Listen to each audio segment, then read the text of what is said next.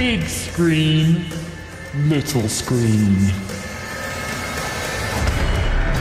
Right about now, it's all about big screen, little screen. It's where we talk about everything good in the cinema, on the TV screens, online, and everything else in between. Something we do every week, whether you are listening via Rinse FM or the digital streaming platforms. Myself, SK Vibemaker, and movie reporter Lowery in the building. What's cracking, man? in the building. Man, it's nice to be back, you know. Like we've been doing this show for what, like four or five years with hardly any breaks, you know, a few breaks here and there.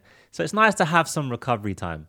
Uh, even though during this time, I, mean, I know we've both been extremely busy. Um, so, you know, I might need a holiday from the holiday. And also, I've come back to my hay fever. Oh, man my hay fever's back in full effect, man. It's crazy. How have you been though, bro? How have you been? You know what I mean? Talk about hay fever, man. Shouts to all those who have seen me out and about with one red eye thinking like, what have you been doing today? You've been drinking? Or you've been doing other stuff? No, hay fever. When you have it as well, you rub, you rub, you rub. You got to try and not rub. But then when you rub, it gets worse and it takes time to go. So I've been walking around with one red eye, my right eye, and yes, no other stuff red eye, fever. but I'm feeling good, man. And we have a good yeah, menu man. today, Larry. Even though we've coming back from a couple weeks break from the Easter, we are here and we got content. Content. Mm, what we got on the mm. menu today? A great show for today. We have two titles to review and an interview. First, we're going to get into A Thousand and One and our interview with writer and director of that movie, A.V. Rockwell. Then we are ending with the release of the week. Ooh, ooh, ah, ah, ah. that is for mm. Evil Dead Rise. That laugh, and people who know the Evil Dead franchise will know why I did that laugh. Other titles to look out for this week Ghosted, the latest Apple TV Plus movie starring Chris Evans and Ana de Armas. That releases on the streaming platform this Friday from the 21st of April. And a title, another title that is close to my heart, SK Mighty Morphin Power Rangers once and always. This is a one off Netflix special with some of the old cast returning to reprise their roles. This is a one off special since the Power Rangers is celebrating its 30th anniversary celebrations, and that is out now on Netflix. Did you watch Power Rangers growing up in or in your younger days, SK? Come on, man. Man, watch Power Rangers, of course weren't a massive fan to be honest, but you know what I mean. We could talk about Power Rangers versus Ninja Turtles if you want, but I feel like we'll go Ooh. down a whole rabbit hole. But yeah, who didn't watch Power Rangers? it weren't age specific. It was for the youngers, but people of yeah. older. You know what I'm saying? Uncles and I think even my granddad watched Power Rangers. Shout out to my granddad still. yeah, no, man. I'm definitely going to check that out. And also, I hope they release another feature movie because the last one, it wasn't too bad and there's I think there's still something there with the Power Rangers franchise. So yeah, mm, man. I don't know if I'm trying to watch a Power Rangers movie, but the less said about that, the better, man. Let's get into this main menu though, Larry. Where are we taking it first? All right, let's start with the first title. We are taking it to the big screen, and before we discuss this one, here's a snippet from the trailer. Big screen, little screen.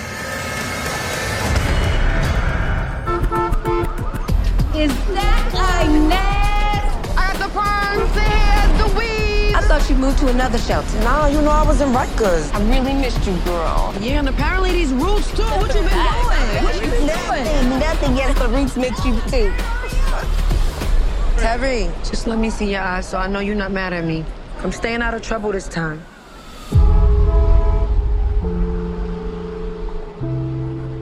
Tell me more about your foster mother. You like her? Make you feel better if you came and stayed with me? Yeah.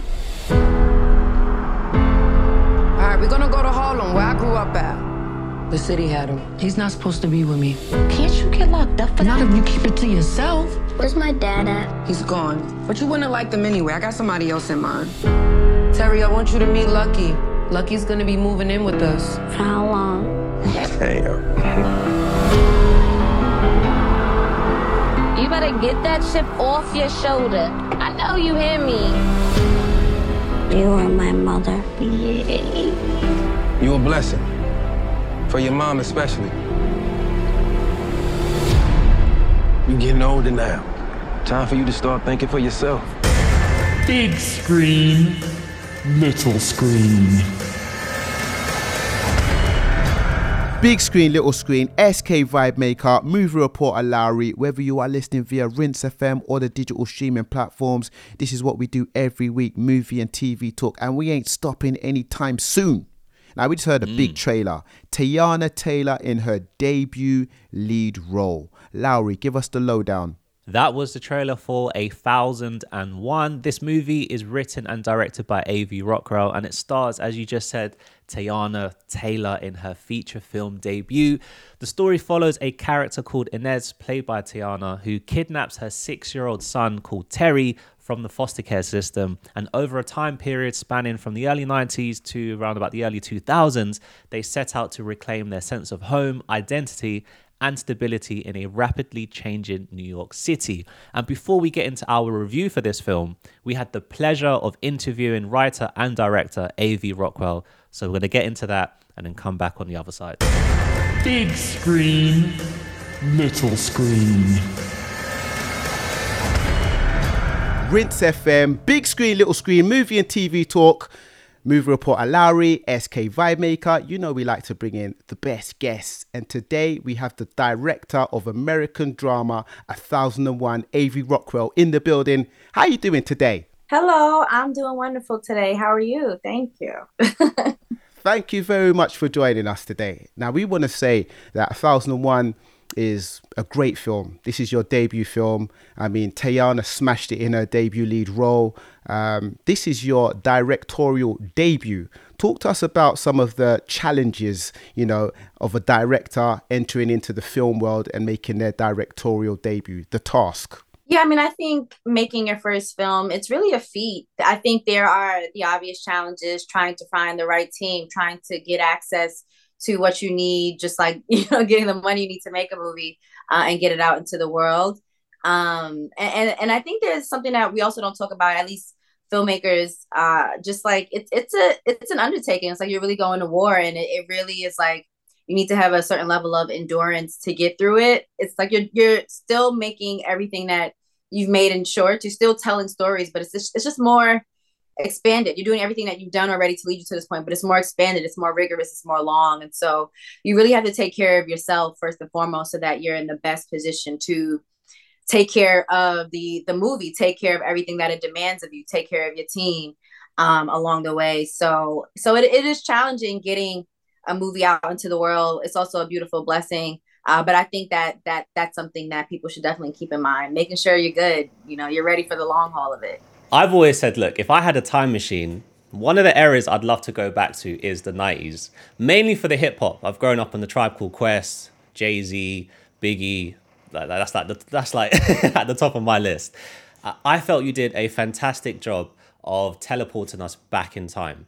You know, eh, with everything filmed on location, how challenging was it to shoot in modern day Harlem, Brooklyn, and any other part of New York that you shot in? Yeah, it was it was super challenging. I think you know, I think you're in a in a very super active New York City, which is always just you know tough to to shoot in in general. But I think that with the pandemic, it, it made it that much more harder. Not only because of like the restrictions and just how much more limited uh production, you know, for, like how much how much less freedom that we had as a production shortly after things got rolling again. But but also the city was still. It's like it almost felt like instead of gentrification slowing down and changes in New York slowing down, it just felt like everything sped up that much more dramatically over the pandemic. So I think it was it was it was hard on so many different levels. But I think because I had prepared so thoughtfully as I was writing the movie and as I was working with my team to to prepare for our production, it gave us it gave us the right guide point we needed to adapt and make sure that we could just arrive to the occasion and still capture the movie in the ways that we needed to to tell the story. Now, this was Teyana Taylor's um, debut lead role as Inez. She smashed it. She absolutely smashed it. A complex, um, a character with multi layers, a strong character. What was your process of casting the main role? Because you know sometimes there's like naysayers when it comes to um, musicians and actors. You know, musicians becoming actors. Yeah, and, and that was very scary for me. I think in general, I was looking for somebody that really embodied this New York City woman, really embodied this uh this underprivileged woman, and and I felt like somebody who could identify her and and and really have empathy for her, have a compassion for her, and, and how they connected to her, so that like as they portrayed her, they you could tell that they were really trying to instill embody this woman and dignify her and not look down at her. That was really important for me. And obviously just wanting somebody that also had the pedigree had the skills as an actress to really capture this very complicated character. So i think Teyana definitely gave me so much of that. And by by the time that i saw her i'd seen there was such a volume of actresses that i'd seen. So she really stood out. Um, and obviously the all the layers of her actually being from New York, actually being from Harlem. Those were beautiful bonuses, but but it was really those heart and soul anchors of just a really talented actress and somebody who could really embody who Inez is in the real world. Uh, that was what really stood out for me, and everything else was just was beautiful. I think there was a scariness because this was her first time with a leading role, um, and and then yeah, she is a she is a musician. She's also a public figure, a huge celebrity. So it's like okay, how committed you know that is something that that i did talk with her about um just like you know that like this is gonna ask a lot of you you mm-hmm. know um and and so we talked about it at length and and i think that it still was challenging for her but i just tried to be the best support system that i could be all throughout her preparation for the role and then as we got into production creating a safe space for her and allowing her to bring everything that she does deliver but but making sure she felt safe to try things felt safe to to bring to it everything that she wanted and knowing that like if she did fall i'd be there to lift her up mm-hmm. Now i love the cinematography in this film uh, I read that there was some inspiration from Japanese street photographer Katsu Naito. Hopefully, I've pronounced their name correctly. In addition to you being a native New Yorker, so I can imagine there was a lot to pull to pull from in terms of creating the look that you wanted from this film. What creative techniques did you use whilst filming to get that that look and feel of the 90s all the way up to the early 2000s? Yeah, I mean, I think it was a it was a combination of everything. I mean, you mentioned the street photography that we look we looked at a lot of photography myself and my DP DP Eric Yue, but also my costume designer uh, Melissa Vargas, my production designer, who, who, was very integral to shaping our vision of the city, and her name is Sharon Lomofsky. And so I think that that was very it just kept us immersed in what new york was in the ways that we wanted to tell and also what it where it started and where it evolves you know where it what it evolves to into over the course of mm. the movie but i think that just yeah i wanted it to feel like we were dropped back in time so choosing creating the look and we did ultimately shoot digitally but it's like okay we still wanted to give it that filmic look that made you mm. feel like you were back in the 90s that made you feel like you were back in the iconic New York that we've seen in a century of cinema. Um, but but I think I also wanted to it to feel like the personality of this the New York that I knew. So felt the grittiness and you feel the grain in it. Um, you felt the vitality and the vibrance of the city when you first meet it. Um, and all mm. of that came through the locations that we chose, the costumes that we chose, the production design, and then obviously Eric, my DP, just making sure that and how he captured it, it just amplified all of that so much more. Uh, and then the the personality of the city drains and Terry and Inez, their relationship, we see it build up over the course of the movie, but we then we start to also see it what happens as they're struggling to keep it together, to keep that relationship intact. And and I think everything with how all the layers of, of all these different collaborators, uh, it all contributed it all contributed to us being able to immerse people in New York in that way, um, as well as sounds, as well as music. You know, I think yeah. I just really try to use everything um, in my in my toolkit to drop a pin and make people feel like they were there. Av, how much of a challenge do you think that it is for musicians to make that transition into the acting and film world? And what tips do you have for other musicians which are hoping to make that transition? I mean, I think it, it varies the challenge. I mean, I think I, in some ways, it could make sense that somebody who comes from another performing art background, you know, just performing for the stage, that they kind of have. It's no surprise that some people are able to make the jump so well because they're already they're already just attuned to themselves in that way. But it, it isn't for everybody. I think for me, the biggest thing that I think about and why I've had hesitations in the past is just how serious, you know, are people taking it? It's not it's not about you. It's not about a cameo uh, for you as a recording artist jumping into this role. It's like how well can you disappear into a character?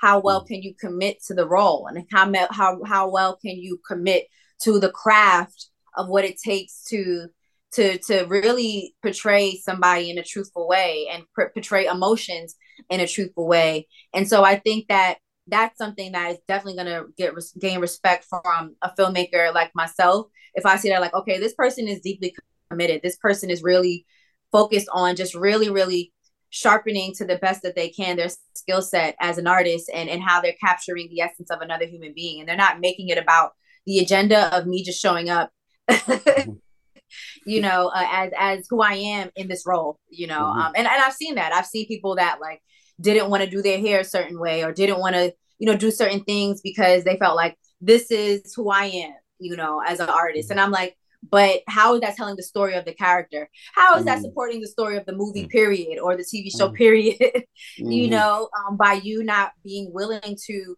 shed those layers of who you are in real world in order to to really embody what's what's what we need in order to to to craft this journey so um so i think that if people are willing to make that sacrifice then they can really be boundless um, and really developing a really beautiful career um, in film and TV. There's a lot to take from this movie, from the main story itself, the mother and son relationship, to you know systems that are put in place in society and fail marginalized you know communities.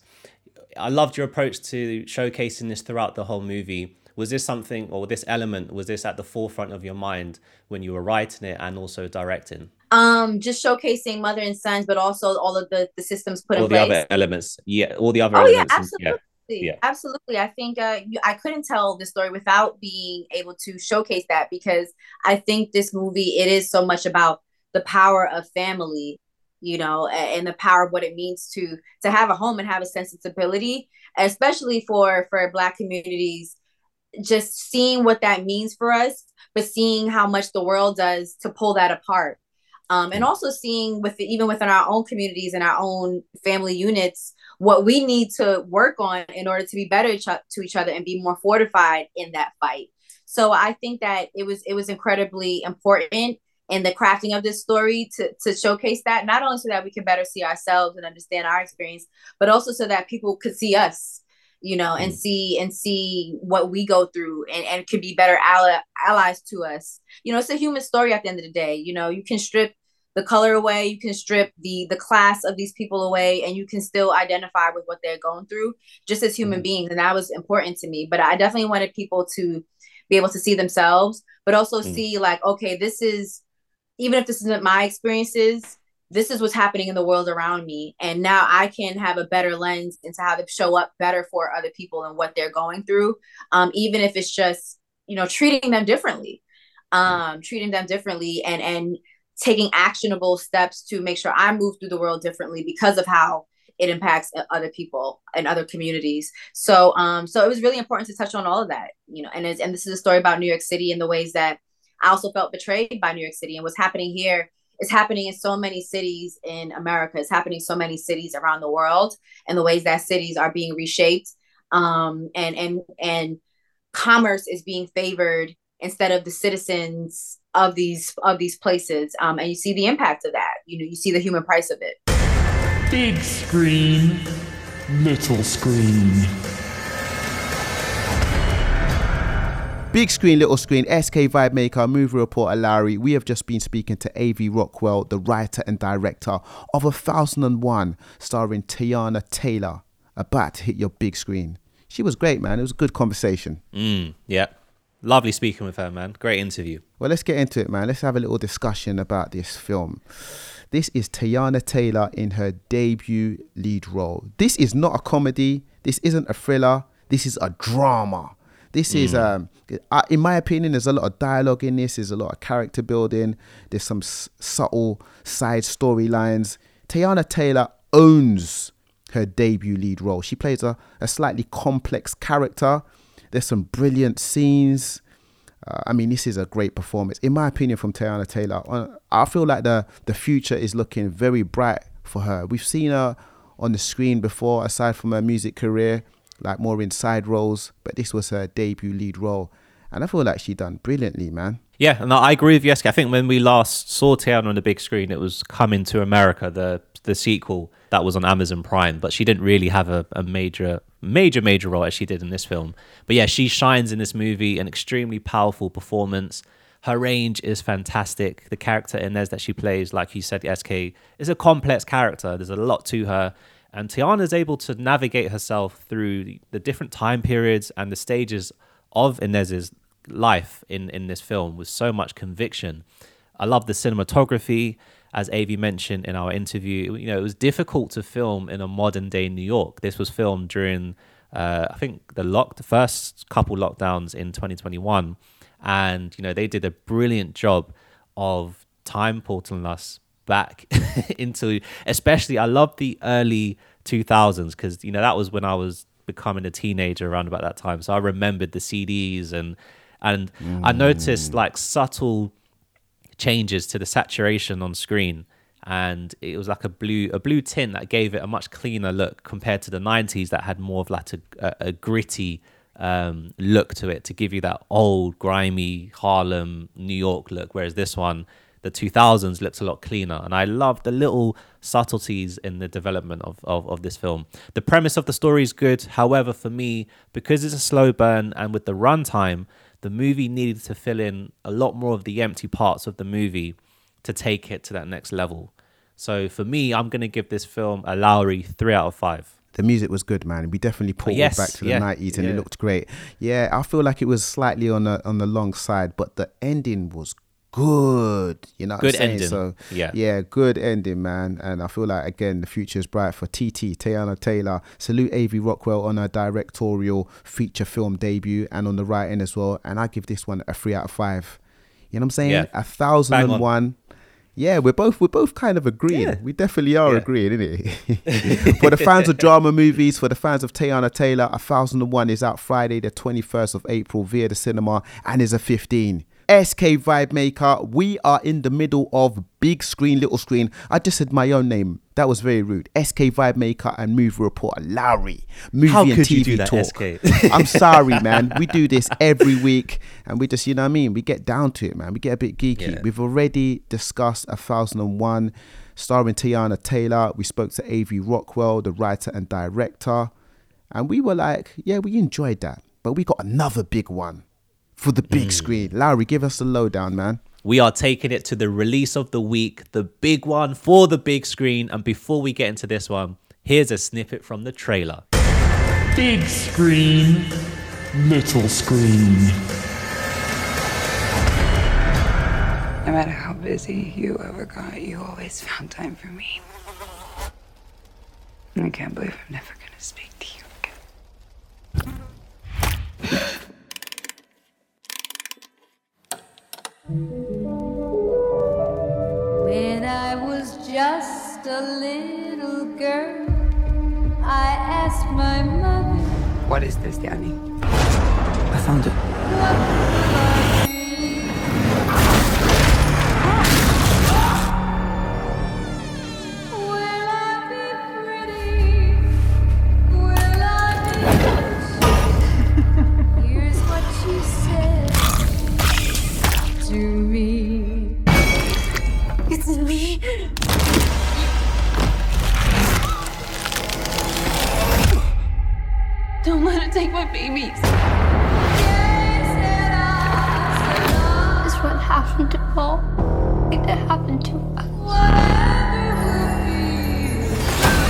This evil creates terror through total chaos.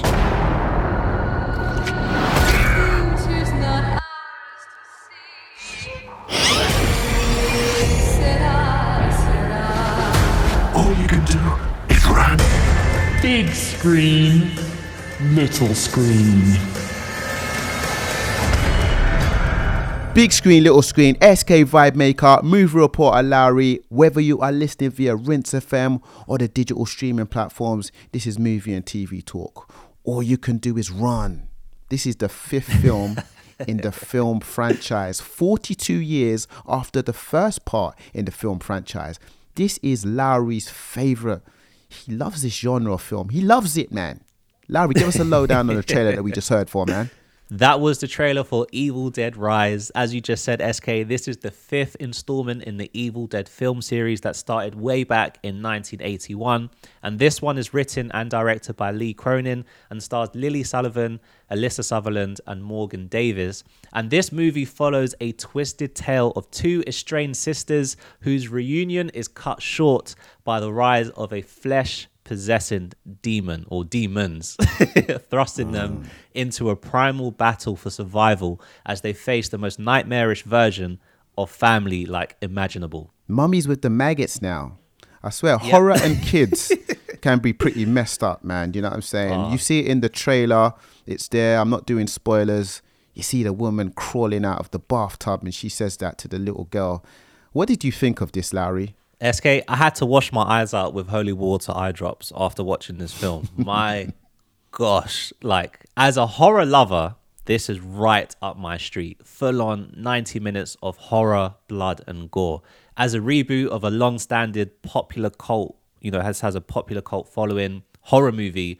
This is up there with the recent Scream movies, I have to say, in terms of you know the production is fantastic the acting performances are solid the story's good everything is executed to such a high level. Like i love this movie. And a fun fact around 6 6500 liters of fake blood was used during the production of this movie. So that's just a little taste of what to expect in this film mm. in terms of the amount of blood and gore that's in this film one of the best horror movies I've seen in recent years. Horror fans, we've been eating this year, and this is another one to add to your plate, man. Like, this is a must watch for this year. And I give this a very, very strong Lowery four out of five stars. Wowza, it gets a four out of five. You really, you know what I'm saying? They've took a few breaks as well because I feel like the fourth the fourth one in this film franchise came out in 2013. That was a little break. And Yeah. now we've had this coming Yeah. back 10 years after. And this has a cult fan base. For the fans of Evil Dead film franchise, for the fans of horror movies, Evil Dead Rise is out Friday, the 21st of April via the cinema and is at 18. And I'm definitely getting the, the gist from a lot of people that this could never be anything but an 18. You agree with that, Yo, Larry? This might have to be this might have to be a 21, you know. I've said this in the past about certain horror films, but this is crazy. It's crazy. 100%. Mad. It's been another great week of big screen, little screen, SK Vibe Makeup, Movie Reporter Larry. Yeah, man, we're going to be back next week. Larry, where can they find you in the meantime? They can find me under my social media handle, which is at everything Lowery. Lowery spelled L O W E R Y. My TikTok, YouTube, Twitter, and Instagram is all under that. And of course, you can find me www.skvibemaker.co.uk or at skvibemaker on all good socials. All of them. Mm. We'll be back next week, mm. Larry, and we ain't talking about football either. We're going to save that to the end of the season. yeah, get me. Have a good weekend, bro. man. You too, bro. See you next week. Big screen, little screen.